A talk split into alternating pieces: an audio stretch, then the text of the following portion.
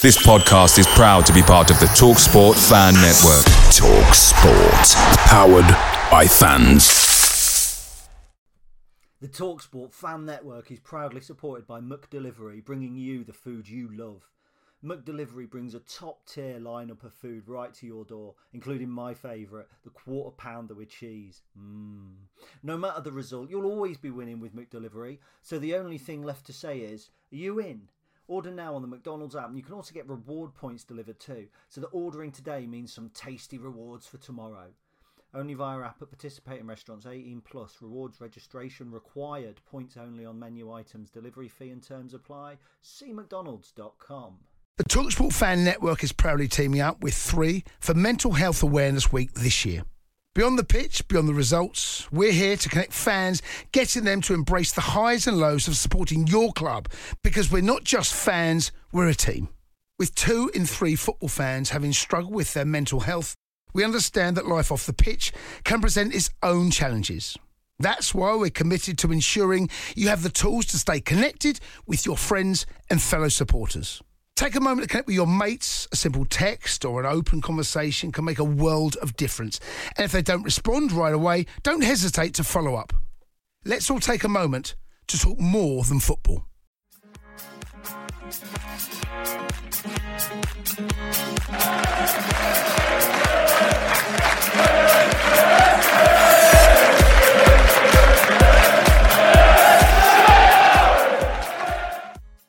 Hello and welcome to episode 236 of the Stacey West podcast. My name is Gary. I'll introduce you to my co host, um, Chris, in a little while.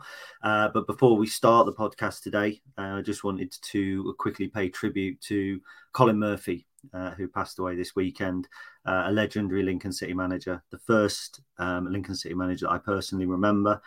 Uh, joined the club in November 1978 was unable to stop us slipping out of the third division at the time, but engineered promotion two seasons later as runners up to Southend, and then took us very, very close to the second division within a, a game of the second division, drawing one all with Fulham on a night that many Lincoln City fans will remember. Um, Colin left the club in May 1985. Uh, and returned in May 1987 as we'd slipped out of the Football League uh, to engineer Murphy's mission back to the league, uh, which he did so. Uh, again, securing promotion in a, in a memorable afternoon at Sincil Bank against Wycombe Wanderers. Uh, he managed Lincoln for another two seasons after that, uh, before going on uh, to manage at Southend and the Vietnamese national team, amongst other clubs. Colin was a familiar face around the football club for many years, especially recently, um, where, where, we were told he was a regular at youth team games. Uh, he travelled on the team bus uh, to several games under Danny and Nicky Cowley, and he also quite poignantly led the teams out at Wembley for the Checkatrade Trophy final. Uh, so, on behalf of everybody at the Stacey West podcast, we want to wish um, our condol- send our condolences uh, to Colin's family at this difficult time, uh, and also we'd like to raise a metaphorical glass uh, to the man who coined the name or coined the phrase uh, deranged ferret, a man who could confuse and confuddle, uh, but also delight uh, and amuse. So, tribute to Colin Murphy, who will be sadly, sadly missed by everybody at Lincoln City Football Club.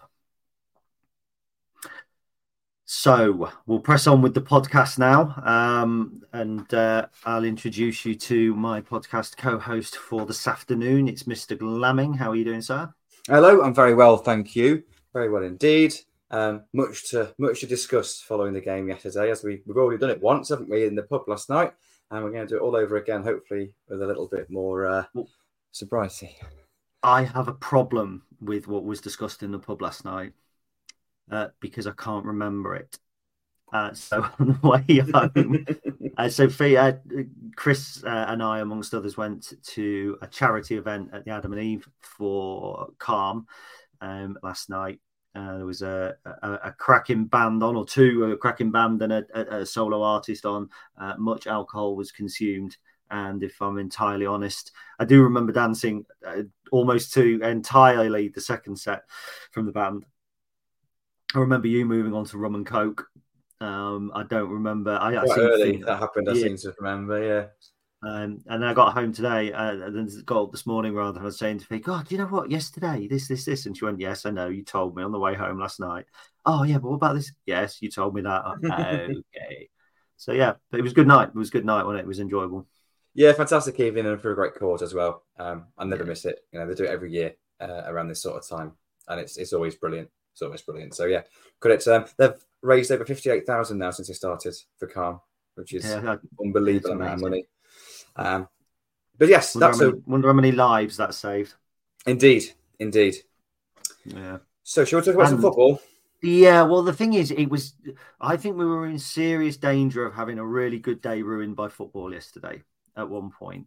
Um, so we played, as everybody will surely know by now, Carlisle United yesterday. It was a game that many looked at and thought Lincoln City should be winning that. Uh, Lincoln City at full strength certainly should be winning that. Look, we're going to come on and talk about injuries, I think, a little bit later on. So we are going to have to talk about the game first of all. But there is no doubt whatsoever um, that the lack of personnel in key areas of the field um, had a big bearing on on the game. So we, we have to talk about team selection really before we talk about um, what happened.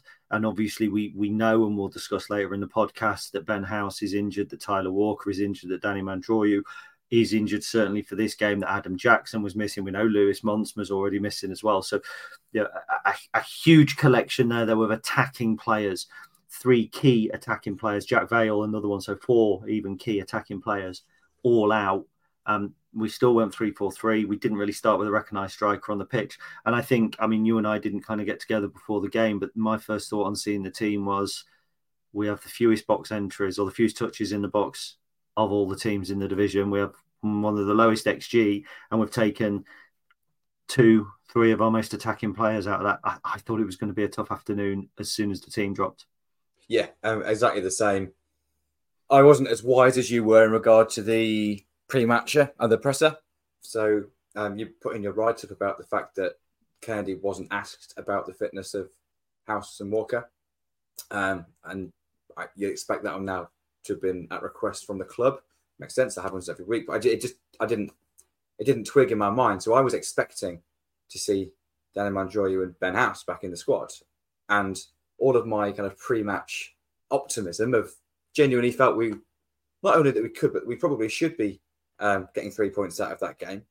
When I saw the team selection, that kind of quickly evaporated. To be honest, because for the reasons that you said, you know, we're we're clinical when we have those opportunities when we when we get the chances, but we don't create a huge amount. Um, so when you you definitely your most creative player, Danny Drew, isn't in the squad, and of course Ben House, who is just so influential, even though he hasn't hit the net himself yet this season, he's won two penalties, and his off the ball stuff is just exemplary at this level. And he creates he creates opportunities for his teammates.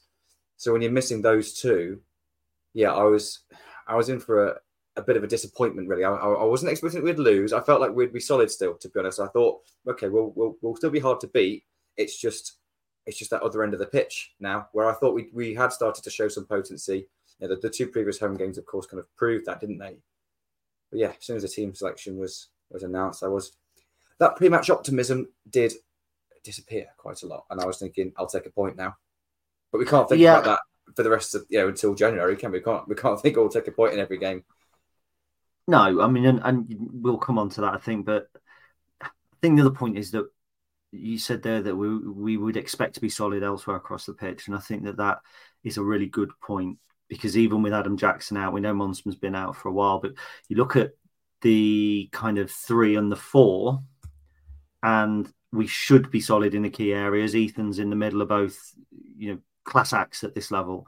Um, Pawdy is a class act at this level. Sean Roughan is rapidly turning into, you know, a, a, a, not just a steady League One centre back, but a, very, very good one. You know, a fullback. So it was a relative. It was it was a first team, a strong first team kind of um, line up in the in the two thirds of the pitch where you don't have to be quite as creative.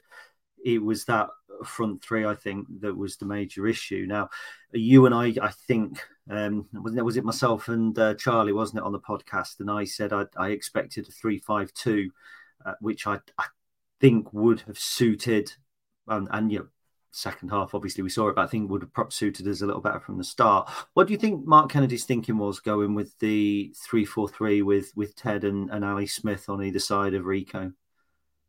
Personally, I think it's because we, we didn't really have another person that could play up top with Hacks, not with Hacks, sorry, with Rico. Um, I think it's the system that we've started in in almost every game so far this season. The lads know it. So even if you're filling in in a role that you're unfamiliar with, let's say like Ali Smith, for example, filling in a role basically as a right winger slash kind of number 10, you know, he got brought off at half time and we'll touch that on that. But I think if that's your kind of plan A and that you've been training and working on for you know weeks and weeks and weeks, I think the expectation would be that you have a reasonable understanding of what that role demands, even if it's not the role you normally play in.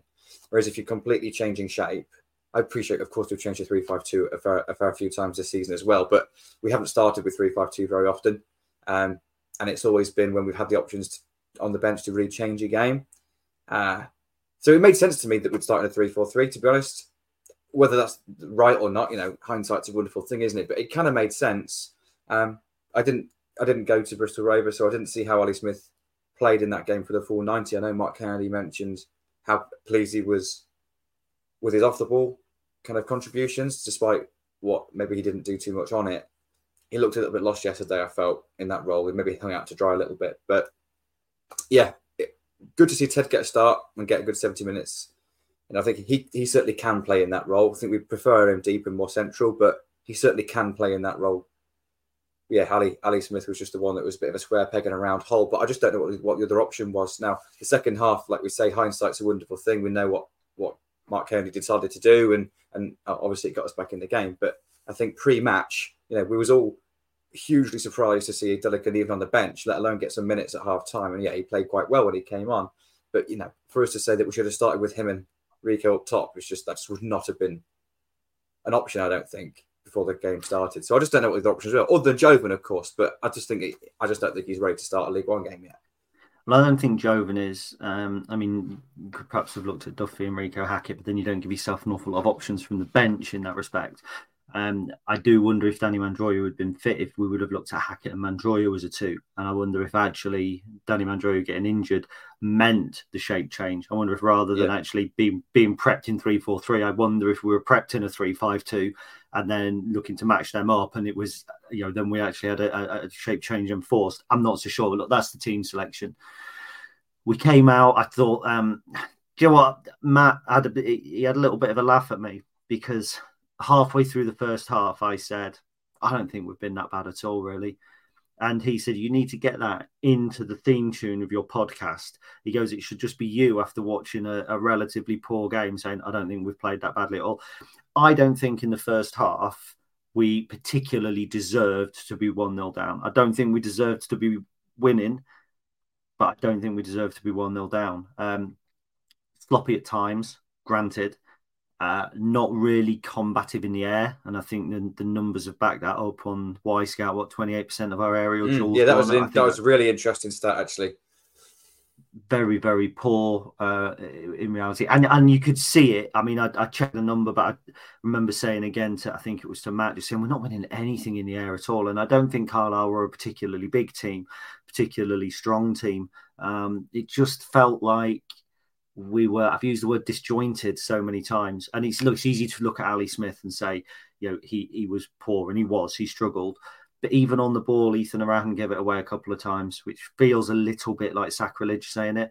Um, on the Stacey West rating at the moment, he's as low as 5.6, Ethan Erhahon. I mean, he was what? better than that. Yeah, yeah, yeah, I know. It's yeah, I know. Some people obviously weren't at the game, but it was it was disjointed and it wasn't made any better by a goal that was when I say written in the stars, that sounds like um, it's a positive, but it was always going to be the same. It was always going to be Luke Plange, wasn't it? Always.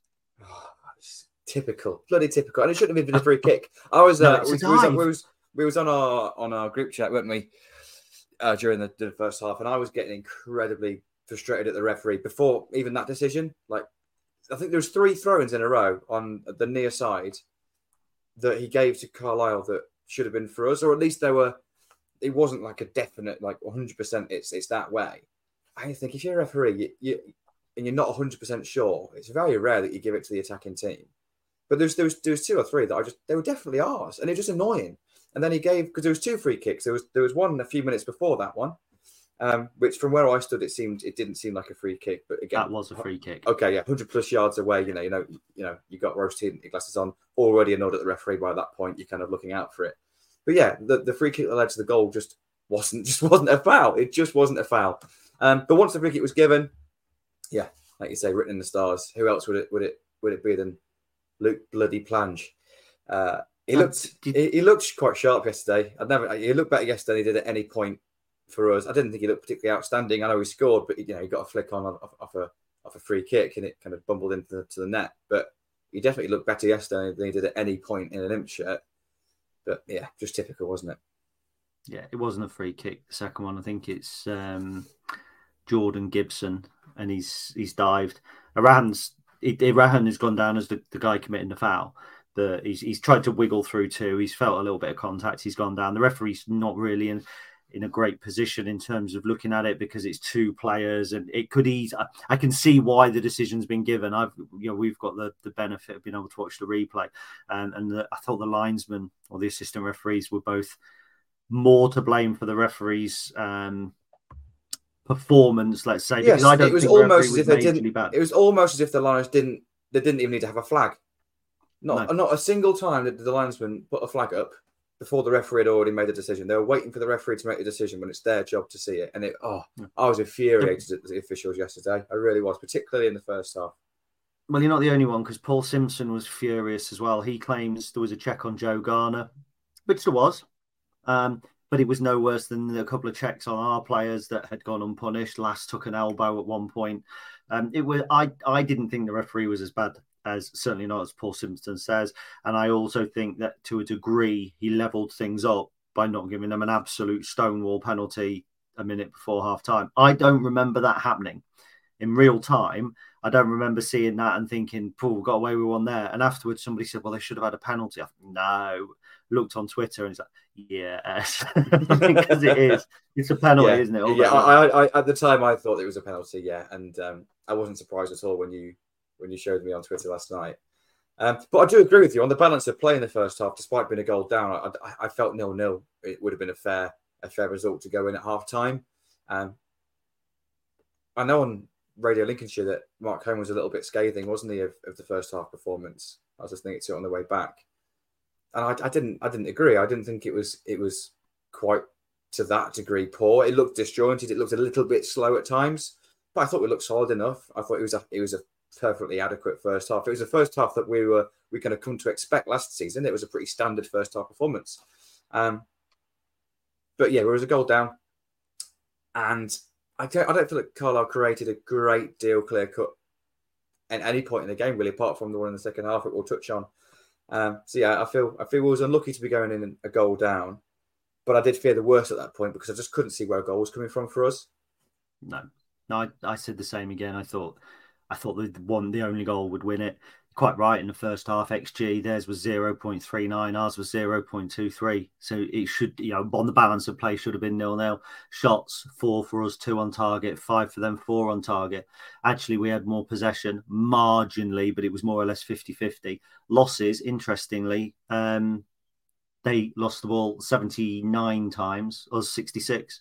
So actually, although I felt that we looked sloppier, I think it's easy to get blinded by the score when you're watching football, particularly when you're invested in one of the two teams. I think if you were watching that game as a neutral, and um, first of all, you'd want your money back in the first half, but also you probably wouldn't feel as as annoyed as you do as as Lincoln City fans did at half time.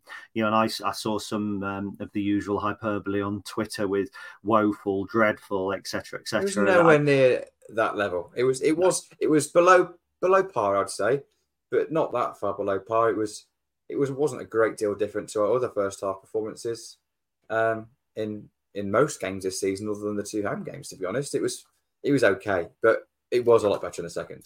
It's, it's funny you should say that because XG against Carlisle zero point two three. Against Bristol Rovers in the first half, 0.04. Sheffield United, 0.14. Uh, Shrewsbury 0.04. I mean, we yeah, we're, we're not particularly a first half team. Even Wycombe 0.11, Bolton 0.1. I mean, we, you know, basically uh, the, the numbers say that you can more or less turn up at half time and see the best of pretty much everything in a Lincoln, uh, Lincoln City kit. Now, one person who did turn up for the second half and not the first half was Hakeeb Adelakun. And I've, yeah, there's a short on our YouTube video uh, that we put up from last week's podcast of me categorically saying there is zero doubt whatsoever that Hakeeb Adelakun will ever play for Lincoln again, and we would rather play a youth team player uh, out wide than him in the EFL Trophy. Next thing you know, he's got a squad number on his back uh, and he's coming on. And I want, you know, half time you knew something had to change. Yes. And for me, for me, it had to be a shape change because Ali Smith wasn't working on the wing. You could swap Smith for Adelakun, I suppose, but you knew Ted was only ever going to get 60 minutes. That's what he does. So then would it be Duffy and Adelakun? I'm not sure. I thought shape change was wise. Was looking at the players warming up, and then Hacks went down the tunnel, and it's no, come on, it's not really, is he? And then out he comes. And actually, he looked pretty lively, didn't he, when he when he came on?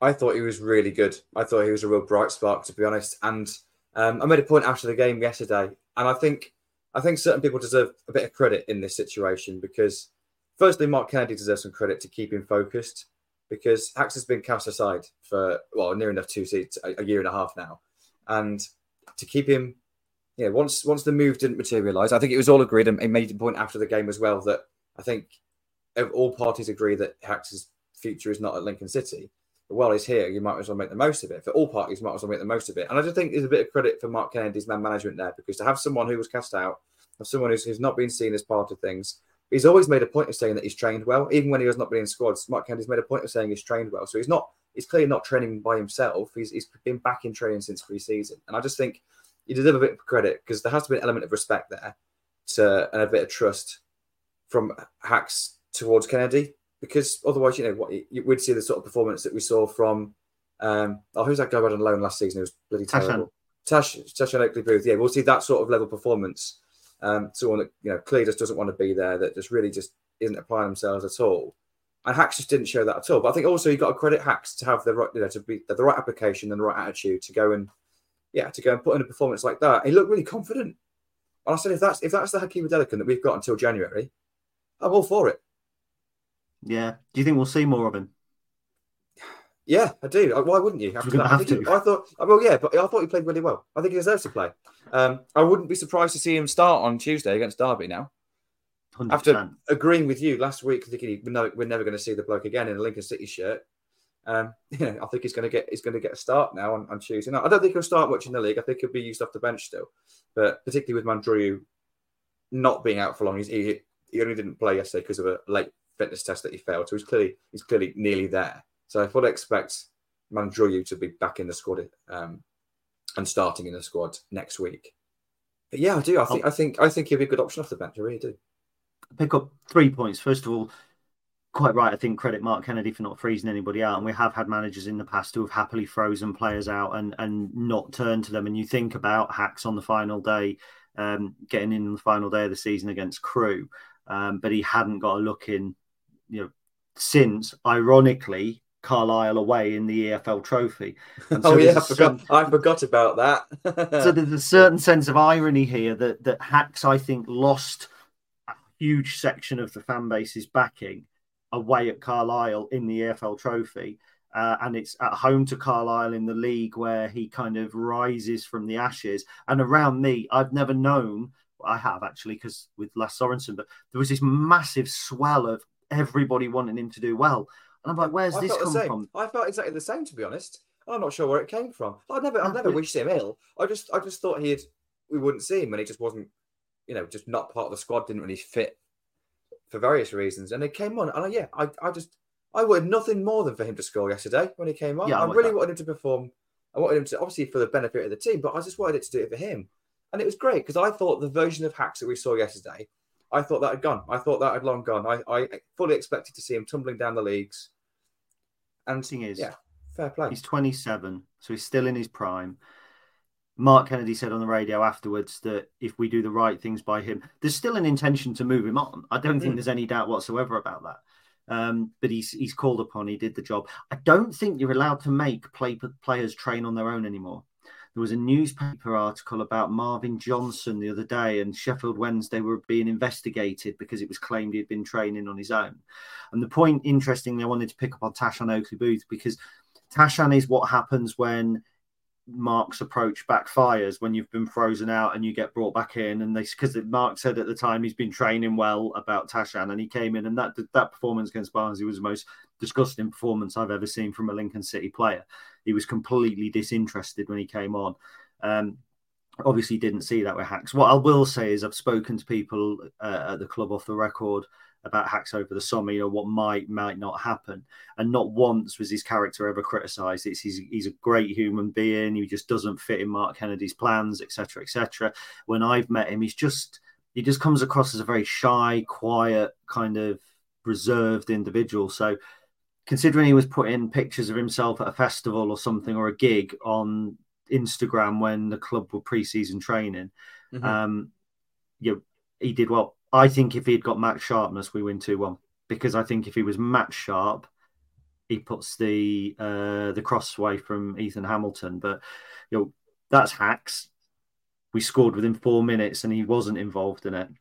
Now I've watched this goal back, and I know what get. I know the finish gets the credit, but I'm going to put some respect. You're going to mention the layoff. Yeah, I knew you were going to mention. Put some credit on Rico Hackett's name. Oh, it's a Danny Mandroiu layoff.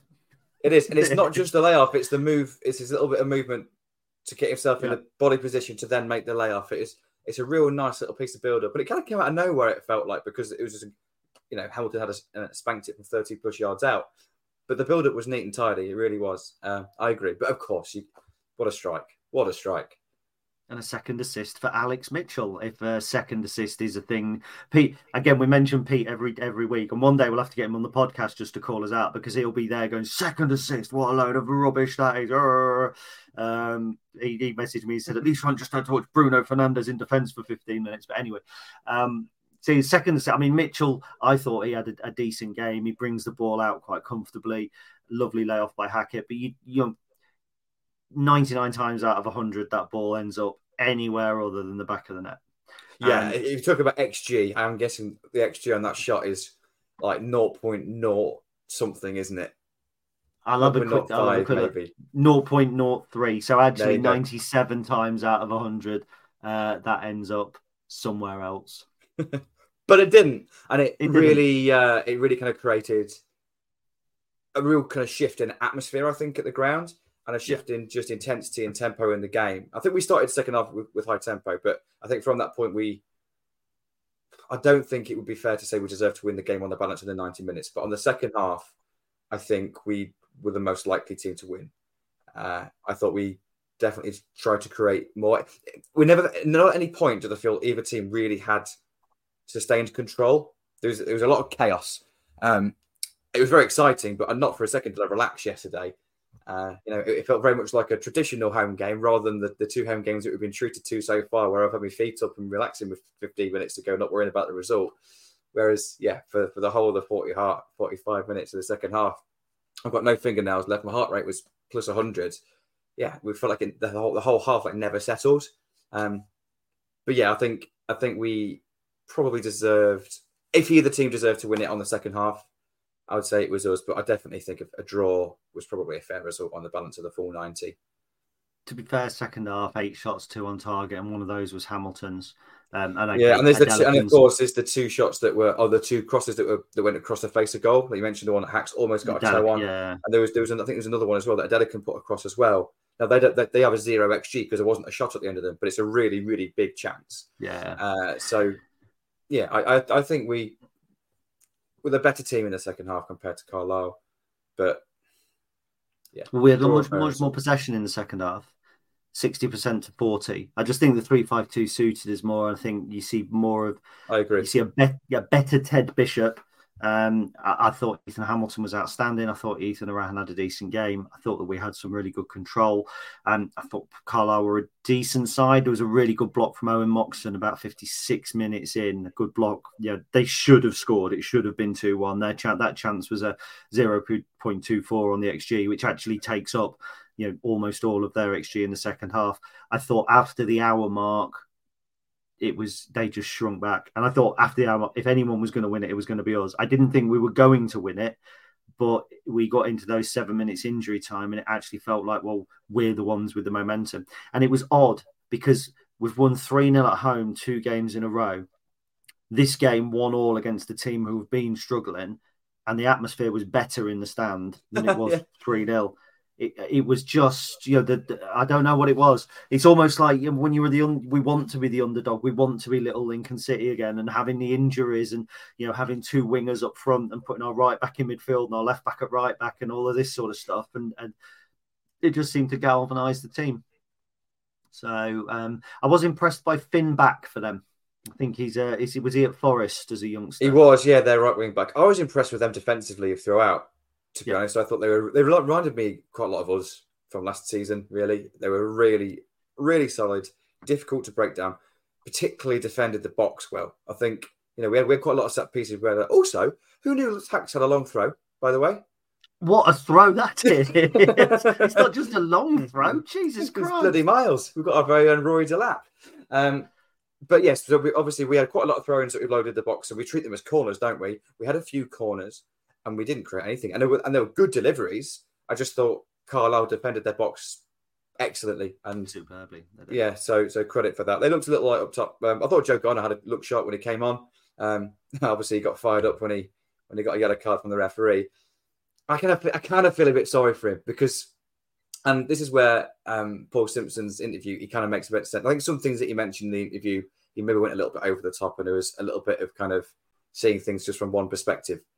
But with that particular moment, I think he had a real good point because it was a foul. It was a foul on Garner. Uh, the ref didn't give it, and then and then he gets the and then of course that annoys Garner and he and he remonstrates at the referee and then gets a yellow card for it. And by the letter of the law, it, it is a yellow card. He should be getting a yellow card for that reaction.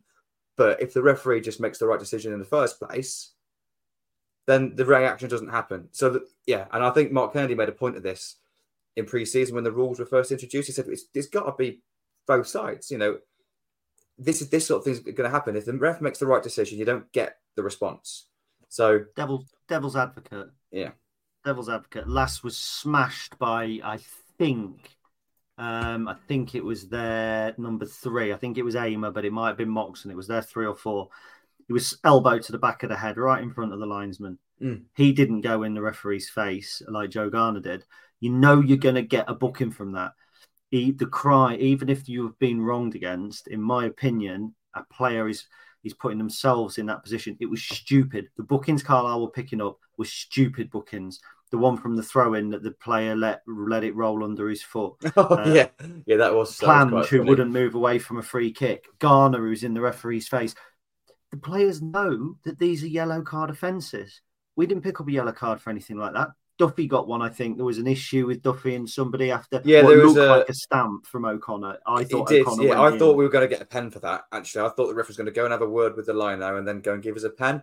Uh, but of course, he did. Nothing happened. You know, give us a pen. In, in, fairness, yeah, I thought I could have. I could have sworn. I, um, I, I think I didn't quite see what happened, and then and then Joe sat next to me. Said there could be there could be a penalty here. I just saw, yeah, a bit of a kind of a kerfuffle, if you like. Um, but Duffy didn't need to get involved. I think it was it was O'Connor possibly. I can't remember who it was. It well, yeah, I thought O'Connor put his feet in on the keeper. I thought he oh, stamped on the keeper. Oh, maybe, might be maybe, and that maybe that's our rose tinted glasses again from the stand. Like I said, I didn't. I genuinely didn't see that part. I just saw the uh, the kind of the aftermath. But I did notice that Duffy kind of needlessly went to get involved because I thought their player might get um, get sent off for his, his reaction when he, I think he pushed, did he push O'Connor? I think yeah, he, he pushed uh, his hand on the head, wasn't it? Holding yeah, that was it. Yeah, that was ground. it. So I thought, I thought they might get a red for that, and then Duffy came and got involved needlessly and ended up getting himself a yellow. The thing is, though, if you, if you don't see exactly what happens there, it's really difficult to referee those situations, isn't it? So you know, should should Luke Plange have been sent off because he's booked and oh, then he goes and commits a he foul. Gets, he gets a yellow for that. Later. If he wasn't yellow carded, yeah. he gets a, he gets a yellow for that. Yeah. So, so by the letter of the law, then yes, he should. But it'd been and the, the, ref even went up to him after the foul, and you went saw him. He went and had a word, and I assume he was saying one more. As mm. soon as he got that, as soon as that second foul went in, I could see them beckoning for this, but they knew that Plan should. Yeah, he, he got brought off. I mean, pretty much immediately after that, didn't he? Got subbed off. Yeah. And I said beforehand I wouldn't boo Luke Plange, and as he went off, I booed him because I was uh, because of the uh, just the petulance and the, I, I think for for a team I don't dislike Carlisle, and I think that they are doing the things they need to do. But I think for their manager to come out and criticise the referee, I feel that's a bit disingenuous to be honest, because I think their tactical approach was to get in the referee's face a little bit they were throwing the elbows and bits around, just like we were. I'm not saying we weren't. There may well have been. Moxon might have been caught, you know, with a head. I don't think it was an intentional headbutt, but there was definitely an elbow on Lasse. There was, you know, they forget the Ethan Erhahon where he's got stud marks near his hip that he was showing the referee. I you thought know, he was just showing off his massive thighs. you were blinded by Ethan Erhahon's massive thighs. But I, you know, I just yeah, it, ouch. Um, it was it was just yeah, I just thought it was six of one, half a dozen of the other. And for Simpson to come out and criticise the referee and for Mark Kennedy perhaps not to. Yes, the big talking point was the penalty, mm-hmm. but Mark Kennedy could quite easily have gone out and go, well, that wasn't a free kick, that wasn't this, that wasn't that. You have to get on with the game. After, I thought Simpson perhaps let his team down a little bit with those post-match comments about the referees. I completely see where you're coming from. Yeah, I think I think you're right. I think there is it was six to one, half a dozen of the other from the majority. Um, I'm, I just massively agree with probably the wider point about the Garner situation. Like as we mentioned earlier, I think that's yeah, just that's okay. just an that's just a good point that I, I agree with. But any manager could have, could have mentioned that in any game, and I'd agree with it because it's the it's the wider point that stands. Just like Paul Heckingbottom yesterday with the Sheffield with his um, his criticism of the referees with Sheffield United game against Spurs, just saying that refs just don't understand the game. And I, I hadn't even seen the highlights, but I knew exactly what he was talking about, and I agree with him 100. percent And whether that was Paul Heckingbottom, if it was Jose Mourinho, whether it was anybody that had said those exact words, I'd have agreed with them. And I think that element of Paul Paul Simpson's speech yesterday, I, I did agree with. But yeah, I I, uh, I do kind of get what you're saying in regard to a lot of it. Maybe was a bit over the top. And the thing is, though, if you get given a, you get you get given that penalty in the first half, which they should have been given, then you maybe don't have that reaction. Even if every other decision goes exactly as it did, you probably don't have that reaction because yeah, you're already paid off about it, and you kind of look you, are then looking for mistakes from the ref, aren't you? And then when you when you see them, it, then annoys you even more. So you know, it's emotion, isn't it? I don't mind people showing emotion, to be honest, in interviews. No. And it's funny, just to kind of wrap up, I think, Carlisle, unless we've got any other points after this, but I actually said to Matt halfway through the game, I don't like the referee's positioning because I mm. felt there was passes where he was getting in, he seemed to be getting in the way. He was always in the way. Yeah, oh, but he was, so. I, I, was so annoyed about it. I, I, we just talking off air. We mentioned this, and both of us were pleased that each other spotted this because no one else seemed to mention it who I was speaking to, and I was again furious, but probably because I was already nodded at the rep. But it got to the point where he was kind of in the way for two or three passes within like a two or three minute spell, and then players were making different passes. So we there was one instance, I think it was Erhahon on the ball in kind of the left sort of half space area, and there was a pass forward into I think it was Hackett's feet. It was some maybe someone else, but it was a strong maybe um, Delican's feet, and he chose not to pass it. Not because not because it wasn't the wrong pass or he made a different decision. The referee was stood in that passing lane, so he went back and we went out the other side, and it just slowed the roof down. I was like, that's the that's the referee has had a genuine impact on the game there just by standing in the bloody way. Oh, it did annoy me. That annoyed me more than decisions he made. To be honest, it really did. It really did. Right, let's go to um, our sponsors quickly, our advertisers, whoever they may be. We don't know. If it is a gambling sponsor, please do let us know, though, because we're not meant to have those. And somebody put, I believe there was one on the podcast the other week. So if you were um, expecting not to hear a gambling sponsor and you did, our apologies. Um, that is without our, out of our control. But if there is one, please do let us know. Um, roll VT, Errol. The Talksport fan network is proudly supported by McDelivery, bringing you the food you love. McDelivery brings a top tier lineup of food right to your door, including my favourite, the quarter pounder with cheese. Mmm. No matter the result, you'll always be winning with McDelivery, so the only thing left to say is, are you in? Order now on the McDonald's app, and you can also get reward points delivered too, so that ordering today means some tasty rewards for tomorrow. Only via app at participating restaurants 18 plus. Rewards registration required. Points only on menu items. Delivery fee and terms apply. See McDonald's.com. The Talksport Fan Network is proudly teaming up with Free for Mental Health Awareness Week this year. We understand that the journey as a supporter isn't always smooth sailing, but rest assured you're not alone. There's a vast network of fellow fans who share your passion and may be experiencing similar challenges. Honesty is key in any relationship. If your friend asks you how you are feeling, tell them honestly. If you're going through a difficult time, let them know. Opening up about how you are feeling can really make a difference. After all, they are your mates for a reason. Let's all take a moment to talk more than football. Brilliant. Thank you for whoever that is. If it's McDonald's, go out and get one or don't, whatever. I don't really care. Um, so that's Carlisle United. Look, we've we've got to talk now about the injuries because we talked a little bit about the top at the top of the show about how it affected yesterday's game, um, but I think the injuries that we've got carrying forward now uh, are going to affect Lincoln City through until Christmas. So the news is, for those of you who haven't heard, and I'm absolutely certain there's nobody listening to this uh, for whom this is going to be brand new information, but if it is, prepare yourself, brace yourself. Ben House will be out for three to five months, uh, which will likely see him out until after Christmas, potentially um, not back until what February, March mm-hmm. time. I mean, it's you know it, it's a big, big injury for Ben House. We haven't got specifics on that at the moment. Um, three to five months. Tyler Walker is also described as a long-term injury. I don't know the classification between difference between long-term and short-term, but he's eight weeks minimum. So eight weeks minimum will take us through till the middle of November. Likely that we may not see uh, Tyler Walker back until December by the time he gets full match fitness, etc. As well. Jack Vale my understanding was when we signed him, he was a few weeks away. So he's certainly not going to be available for selection, from what I understand, for the next couple of weeks either. Um, you would be very shrewd if you had noticed they are the three strikers. We do have another striker, Jovon. That is it. Um, Danny who can play up top. He's injured. Uh, Chris did say earlier that we we assume it's short term. Mark Kennedy would not commit to that. He assumed that it may be short term, but he does say that you know he's waiting until Monday to see what happens when Danny comes back in. So you may know more listening now than than we know. Um, decimated our attacking options.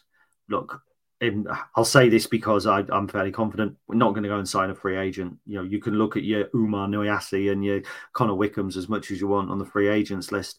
We're not going to go out and spend money on a free agent when Jack Vale will actually be fit. And when Jack Vale's fit, we have got Mandroiu, we have got Hackett. But um, first of all, Chris, it was a bit like being kicked in the bollocks, wasn't it, hearing that?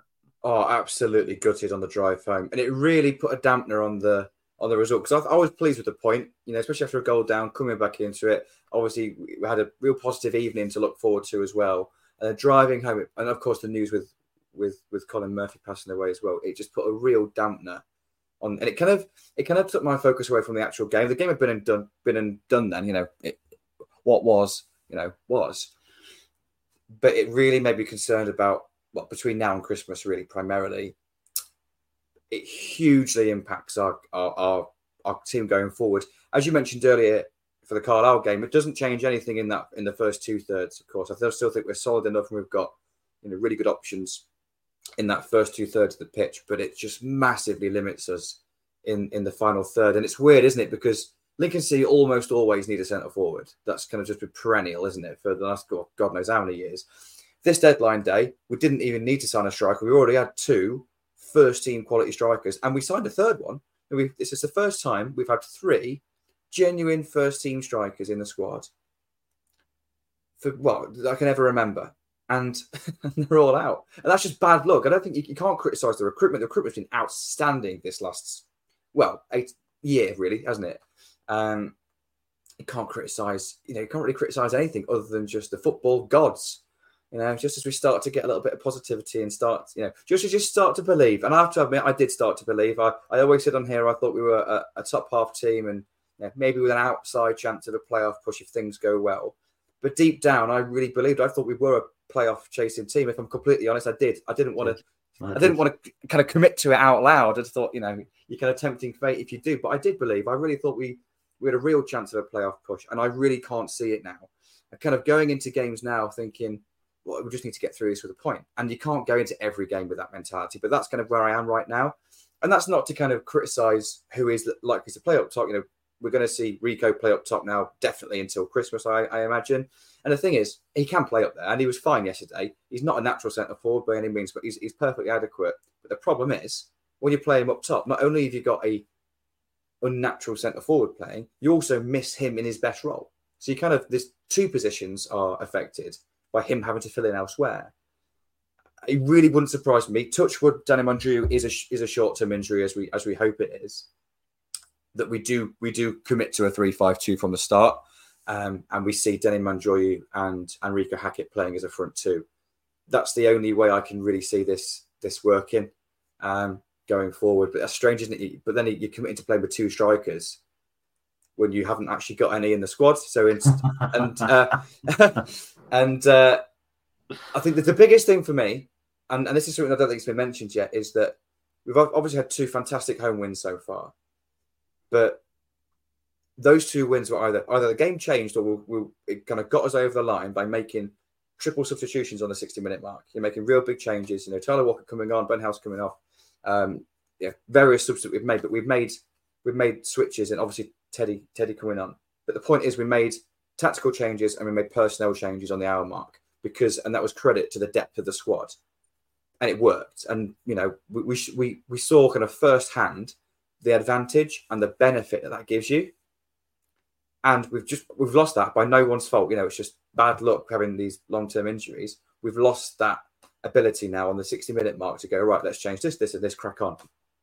For and now. that's what that's what worries me the most, to be honest. More rather than thinking, oh, you know, that, that Reeco's got to play or that Danny's got to play up there. That that side of things, how we start, doesn't massively bother me. Obviously, we'd prefer to have the first team players there, but it doesn't massively bother me. What does bother me is when that's not working, we have nothing to change to, and that's a real concern for me now. I'm going to once again play devil's advocate because you said there we'll see Rico play up front until Christmas. Not necessarily the case. Jack Vale's three weeks away. Um, yeah, I point. can see us Keep being back to a 3 4 3 with Vale and Hackett Mandroiu on either side. You then still bring Duffy, you still bring your Ted Bishop. Yeah, I suppose I suppose the kind of it's the fact that they're all unavailable right now. Yeah, and that's making a kind of really worry about about well the future. Whereas in reality, it's probably a month, isn't it? It's probably a month, and hopefully yeah. Jack Vale does you know does does come in and impress us just as much as the the Blackburn Rovers supporters think he will do. Um, and so yeah, so maybe we're, we've only got to get through sort of four or five games until that's the case. But yeah, where it, where we are right now, I just yeah, I just we do I'm have. Not, I'm not as confident as I certainly was going into the next few matches after that. We have a lot of Tuesday games though coming up as well, don't we? We've got West Ham, we've got Derby, which we'll talk about. We've got Orient, October the 3rd, got Charlton on the 24th of October. So we've got quite a few Tuesday games coming up. The, the fixtures yeah. are going to come thick and fast. I, I I think I said to you last night in the pub that I could see us going 3 5 2 um, and potentially having Vale and Mandroiu or Vale and Hackett.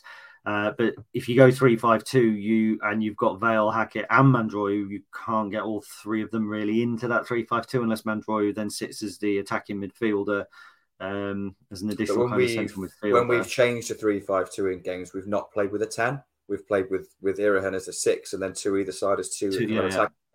So that would be, you know, that'd be really very very much forward thinking. Um, but then I still you, see. I agree. If you're playing those three players, if you are playing Vale, Hackett, and and Mandroiu, you play three four three because you play all three of them in their best positions.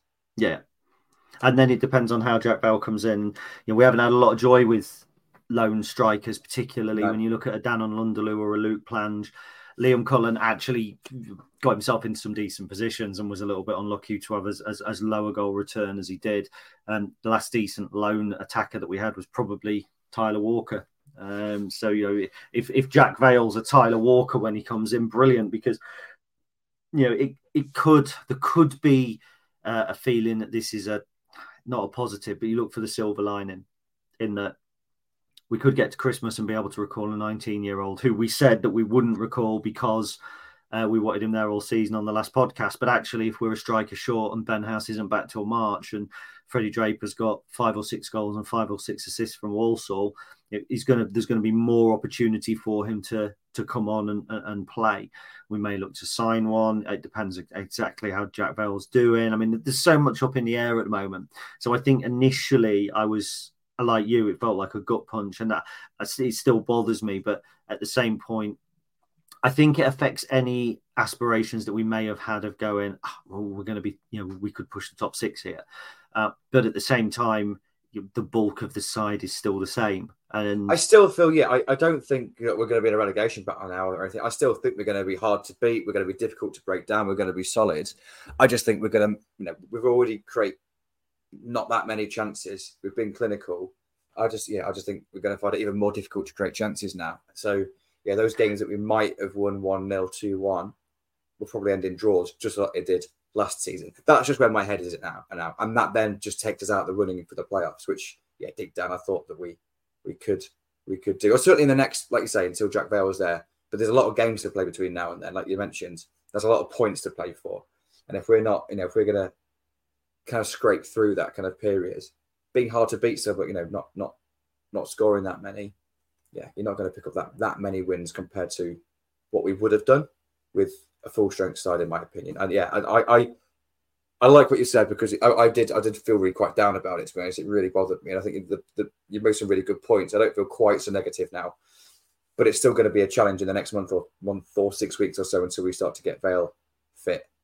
There's a lot of games to play between now and then. Yeah, I also think it's just worth mentioning as well. People said, "Can we recall Charlie Kendall because he's on a National League loan?" Um, we can't because it's outside of our transfer window. So it's not outside of their transfer window. So we could loan somebody to them, but you can't recall somebody back. Um, I think uh, as well, the stipulation is that you can only recall if there's a recall clause um, in the loan as well. Sometimes there isn't actually a recall clause in the loan, but so yeah, we can't bring Charlie Kendall back. I don't think Charlie Kendall would be the answer in a three-four-three, but if we were to bring him back, you could see him playing in a in a three-five-two. But at the same time, I'm just not so sure at the minute that it would be the right move. So, so that's injuries. Feels a little bit down, doesn't it? Chris is pulling a face at me. I look a little bit pale, a little bit sallow. Uh, I think sallow is the right word. I'm not sure. Or is that some? Is that like a wax? I don't know. Anyway, don't know. Um, no, so that's that. So we've got a game to look forward to in inverted commas. Um, it's the EFL Trophy. I don't think it's got a sponsor, has it this season? Isn't it just the EFL Trophy? Oh, I don't. I, I haven't paid any attention to that at all. To be no, honest, no, I, I haven't paid any attention to it either. But we're away at Derby County, um, but they're notoriously hard competitions, aren't they, to try and um, to try and preview because yeah. It's almost impossible because not only do we not know what our lineup will be, I think we can have a good guess of the sort of players that will get some minutes. But impossible to preview it in terms of how Derby are going line up and how, how the teams might match up on the pitch because they're they're likely to make maybe maybe eleven changes, you know. So I think they got the certainly got the, the numbers in the squad to do it. I can see TJ getting a game for us. I can see Ali Smith getting a start. I can see Jaden Brown getting a start. Obviously, Wright in goal getting a start. And now I think, and I could be completely wrong about this, but I could have sworn I saw when loan certain players went out on loan. I seem to think it was mentioned in Kendall's loan specifically, but I could be wrong here. That they're still eligible to play for us. I think all non-league loans are in the EFL trip. Whether they do or not is obviously another question. Um, I'd be surprised to see Kendall play because he's playing in a professional environment. But someone like Aidan Camp, for example, who's and and the other lads that maybe slightly lower down in the non-league pyramid on loan, I would expect to see them maybe in the squad at least because they're still going to be training in the first team environment at Lincoln. They're going to be training with their loan clubs on a Tuesday and Thursday evening, but for the rest of the time they're going to be in and around the building in Lincoln still, still part of that that club and that squad. So I think that's worth mentioning. So people like MJ Kamara, maybe it's maybe it's a season too soon for him to feature, but um, Gallagher will. I don't yeah. on loan. Oh yeah, good point. Yeah, Gallagher will definitely uh, definitely feature in the squad. Yeah, it'd be it'd be difficult to know who's gonna who's gonna start, but I I expect us to, to rotate as much as we possibly can because you know we need the, the legs fresh for the league campaign. You know we haven't quite got the depth we had as we just discussed. We haven't quite got the depth that we had a couple of weeks ago. Um, so yeah, it'd be interesting. It'd be interesting. Do we? I'd, I'd be tempted just to do um, a bit kind of what Cowley did the second season, the season after we won it, where we ended up playing Jimmy McComb and Tom Shaw got minutes.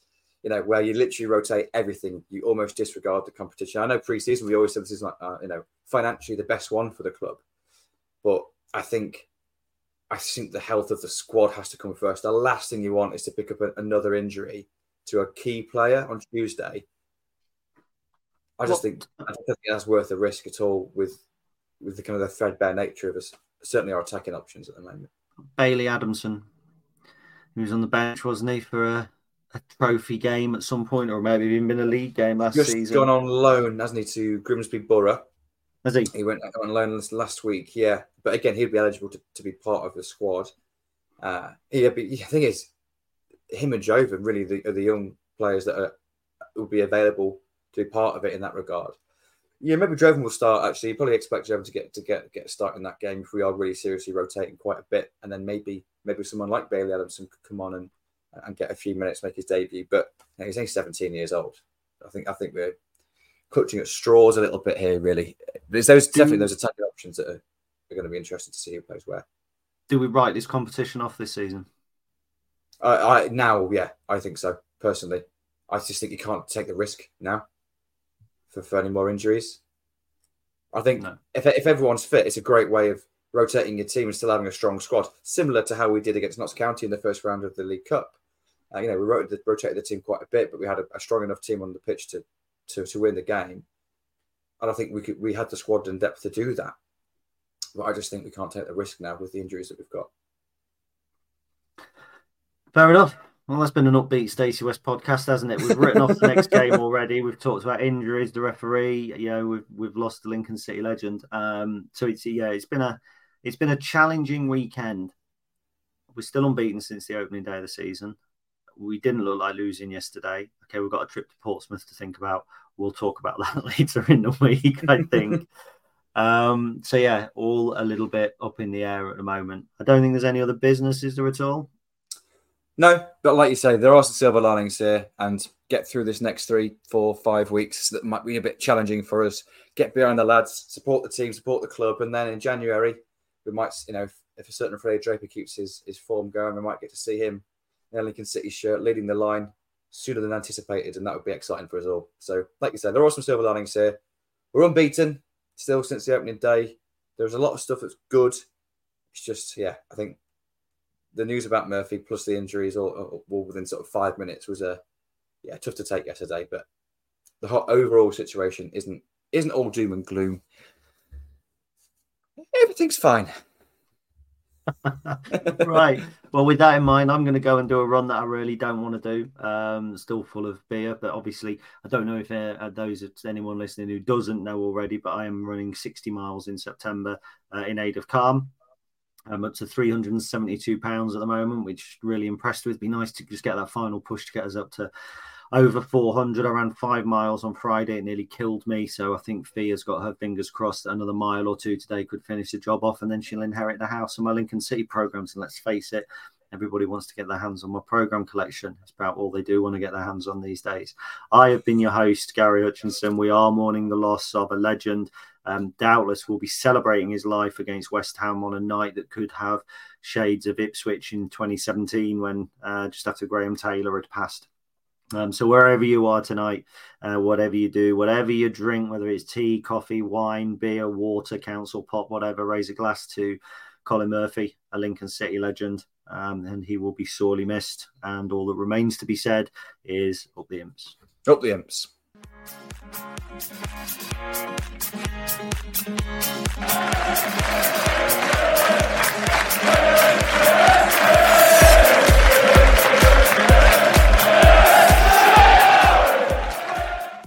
The Talksport Fan Network is proudly teaming up with Free for Mental Health Awareness Week this year. As football fans, we often pride ourselves on knowing everything, from which substitution can turn the game around to the quickest route home to beat the crowds. However, when it comes to discussing feelings with our friends, we might not always feel as confident. That's why we're here to equip you with the right tools so you can reach out to those who can help. If your mates are struggling, let them know that the Samaritans are free to call on 116 123. That's 116 123. They are there to listen without judgment or pressure 24 7, 365 days of the year. Let's all take a moment to talk more than football. The 90th minute, and all your mates around watching the imps on iFollow. You've got your McNugget share boxes on the go. Your mates already got booked for double dipping, but then you steal the last nugget, snatching all three points. Perfect. Order McDelivery now on the McDonald's app. You in? At participating restaurants, 18 plus, serving times, delivery fee, and terms apply. See McDonald's.com. This podcast is proud to be part of the TalkSport Fan Network. Talk Sport. Powered by fans.